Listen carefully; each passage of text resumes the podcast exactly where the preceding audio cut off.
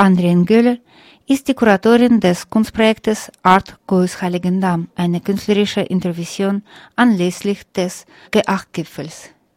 Die Objekte des Kunstprojektes sind nicht nur im Kunstgalerie am Strande, ganz in der Nähe von Hafen zu sehen, sondern auch überall in der Stadt. Die Objekte des Kunstprojektes werden im Rostock von 24. Mai bis 9. Juni bleiben und schon heute wecken sie natürlich sehr viel Interesse und Neugier, nicht nur der Teilnehmer der G8-Protesten, sondern einfach Touristen und Rostocker auf. Ich habe äh, Andrien Gülle zu ihrem Projekt befragt. Ich lebe in Berlin und habe das von dort aus organisiert und dann haben wir das aber sehr gut hingekriegt, dass wir mit der Hilfe von Rostock, der Stadt, die uns auch zwei Mitarbeiter zur Verfügung gestellt haben, dass wir das anfangen konnten vorzubereiten und einen ganzen Ort herzustellen, der ein bisschen ein Gegenmodell ist zu Konfrontationen zwischen Polizei, also schwarzem Block und grünem Block, wie wir das nennen, also Polizei und Autonom. Können Sie das Konzept von Ausstellung so kurz äh, versuchen kurz zu beschreiben? Was war die Hauptidee äh, von dieser Ausstellung? Was verbindet die Werke, die da sind? Die Globalisierung verbindet die Werke. Seit vielen Jahren ist zu beobachten, ähm, dass die Themen der Globalisierung ganz stark die Kunst äh, beschäftigen. Migration, Vertreibung, kulturelle Identitäten, religiöse Identitäten, Armut, Verteilung der Welt unter sieben bis acht mächtigen Menschen. Das beschäftigt die Kunst so sehr wie soziale Gruppen. Deswegen war es für uns von großem Interesse, diese Themen zusammenzubringen zwischen sozialen Bewegungen und künstlerischen Bewegungen. Und äh, können Sie ein paar Worte zu einzelnen Werken wahrscheinlich sagen? Äh, zum Beispiel ja. ganz hinter sind zwei Filme, Kurzfilme oder so, sagen wir, Videoobjekte aus äh, Palästina oder Israel. Die eine Arbeit ist ähm, in Ramallah gedreht worden. Da gibt es auch den Künstler, der noch hier irgendwo rumläuft. Ähm, das ist die Arbeit mit einem äh, Polizisten, einem Verkehrspolizist, der seine Arbeit choreografiert, tänzerisch choreografiert, was eine Wonne ist, ihm zuzugucken. Und natürlich kommt sofort die Assoziation, dass es großartig wäre, wenn diese vielen, vielen, vielen Polizisten, die hier in der Stadt sind, ein bisschen von dieser Eleganz und ein bisschen von dieser tänzerischen Anmut hätten. Das zweite Video ist eine Arbeit des israelischen Künstlers Ethan Heller, der einer Gruppierung angehört, die heißt Artist Against the Wall. Und sie zeigt die neun Meter hohe Mauer in Ostjerusalem, die von den palästinensischen Gebieten ähm, getrennt, also die Israel von den palästinensischen Gebieten trennt. Und es wird, es wird ein Tennisspiel organisiert. Also man sieht auf der israelischen wie auf der palästinensischen Seite jeweils ein Tennisspieler und. Es geht unter dem großen Beifall. Und das ist eine sehr traurige Arbeit, eine sehr bewegende, eine sehr auffühlende Arbeit. Dann habe ich ein Format ähm, gewählt, das heißt Postkartengrüße von anderen Mauern, Gipfeln und Grenzen. Ich habe dazu Öffn das öffentlichste Medium, was man haben kann, nämlich eine Litfaßsäule ausgesucht. Und da gehen die Arbeiten von Martha Rossler, die sicherlich die, die Künstlerin ist, die am, also in dem Spektrum die älteste ist und die eine wunderbare Arbeit gemacht hat aus dem Vietnamkrieg, noch lange bevor die mediale äh, Direktschaltung äh, zu den Kriegen in den Wohnzimmern immer möglich war, hat sie eine großartige Fotokollage gemacht, Bringing the War Back Home, in die ähm, Schlafzimmer nämlich, wo sie natürlich nicht hin sollten. Und das ist eigentlich eine, eine Arbeit, die diese ganze Medialisierung völlig vorweggenommen hat. Sehr interessant.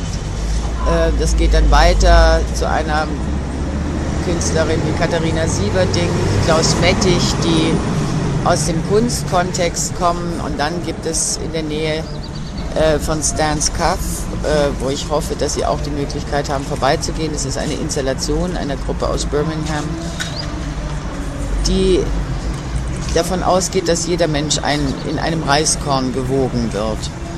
Und sie stellen immer zu Verhältnisse her.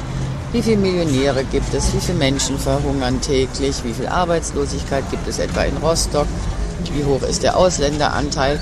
Solche Fragen werden in einer ungeheuer schönen, sinnlichen Installation äh, bearbeitet.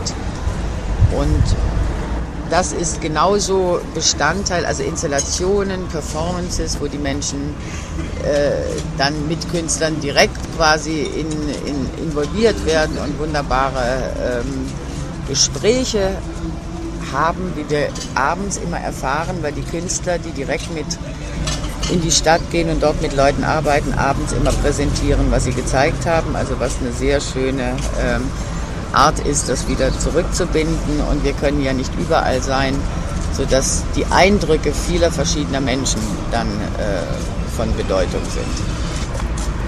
Also ich würde gerne nochmal sagen, es umfasst die gesamtes Konzept von Art Goes Heiligendamm, umfasst diesen, die Thematisierung des öffentlichen Raumes, der ja in dieser Zeit wirklich durch die Staatsgewalt dominiert und determiniert ist. Also da deswegen die Litfaßsäulen, ganz wichtig. Es sind Installationen, die sich mit der Frage von Ausgrenzung und Eingrenzung beschäftigen, die auch äh, mit dem Mittel der Unter- und Übertreibung arbeiten. Es gibt eine Videohalle, in der ähm, Künstler der unterschiedlichsten Richtungen vereinigt sind, die alle sich um die Fragen der Globalisierung kümmern und die Auswirkungen der Globalisierung. Und wir haben ein, das Kurhaus, in dem wir jeden Abend Veranstaltungen haben. Sehr viele Künstler haben äh, sich dem Projekt angeschlossen, obwohl sie wussten, dass es dafür eigentlich so gut wie kein Geld gibt. Äh, und dann haben wir ein drittes Element, das ist das Freie Heiligendamm. Wir haben nachkonstruiert die wesentlichen Teile von Heiligendamm, nur dass hier jeder rein darf. Wir haben einen Zaun, nur dass er durchlässig ist. Wir haben einen roten Teppich, es darf jeder drauf. Wir haben ein Hotel, man muss kein Sicherheitscheck-in machen. Wir haben eine Sauna und einen Wellness-Bereich, der auch für alle Menschen äh, offen ist, sodass es die größtmögliche Durchlässigkeit gibt, die wir deutlich machen im Unterschied zu dem, was wir hier in Heiligendamm erleben, was ja so eine Art Hochsicherheitstrakt ist. So, das war die Idee. Es war auch die Idee, einen Platz zu schaffen, wo wir aus dieser Polarisierung rauskommen. Und ich glaube, das ist uns sehr gut gelungen. Über die Verhältnisse oder diese Verbindung von äh, Kunst und Kultur und Politik. Was äh, ist Ihrer Meinung so eine allgemeine Frage? Äh, kann äh, Kultur oder Kunst ganz unpolitisch sein? Oder umgekehrt, kann Kunst oder Kultur ganz politisch sein? Dass ich überhaupt dieses Projekt kuratiert habe, hat was damit zu tun, dass ich im letzten Jahr ein Buch geschrieben habe, das heißt Verflüssigungen. Und es handelt davon, dass wir andere Kräfte mobilisieren müssen jenseits der vertrauten Sektoren. Also eine Kunst, das gesamte Projekt, was ich mache, steht unter der Überschrift die Erweiterung des gesellschaftlichen Resonanzraumes von Kunst. Und das, glaube ich, haben wir im Moment wunderbar unter Beweis gestellt, dass es gelingt. Wir haben sehr viele Besucher, wir haben sehr viele Besucher auch, die aus Rostock kommen. Also wir haben eine Durchlässigkeit in den Fragestellungen hergestellt und das gefällt mir wirklich sehr. Noch eine Frage von den Aktionen, die Sie in der Stadt gesehen haben. Ähm, Sie persönlich als Künstlerin oder haben Sie von Ihrer äh, Kollegin auch was gehört? Äh, wie, wie, wie sehen Sie das aus künstlerischer Sicht? Weil da sind auch solche so Army of Clowns dabei auf der äh, Straßen mit Aktionen und so weiter. Kann man sich gegenseitig bereichern? Kann man davon was lernen, Ideen übernehmen? Ja, ich glaube, es gibt einfach nicht die Kunst und die Linie, sondern es gibt relativ unterschiedliche Zugänge.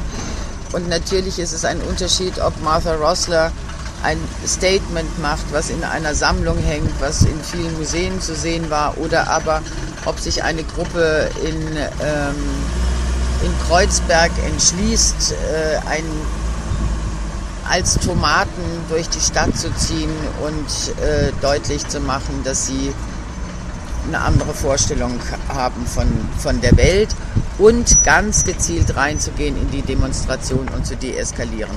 Das sind ganz unterschiedliche äh, Möglichkeiten. Es sind allerdings performative Mittel. Ich würde nicht unbedingt sagen, das ist ein Ausdruck von großer Kunst. Es ist aber Ausdruck von dem Willen, wegzukommen, nur von dem Wort, sondern mit, den, mit der Sinnlichkeit äh, des Körpers, der Stimme, der Augen, äh, einen Widerstand zu unterstützen. Dankeschön. Gerne.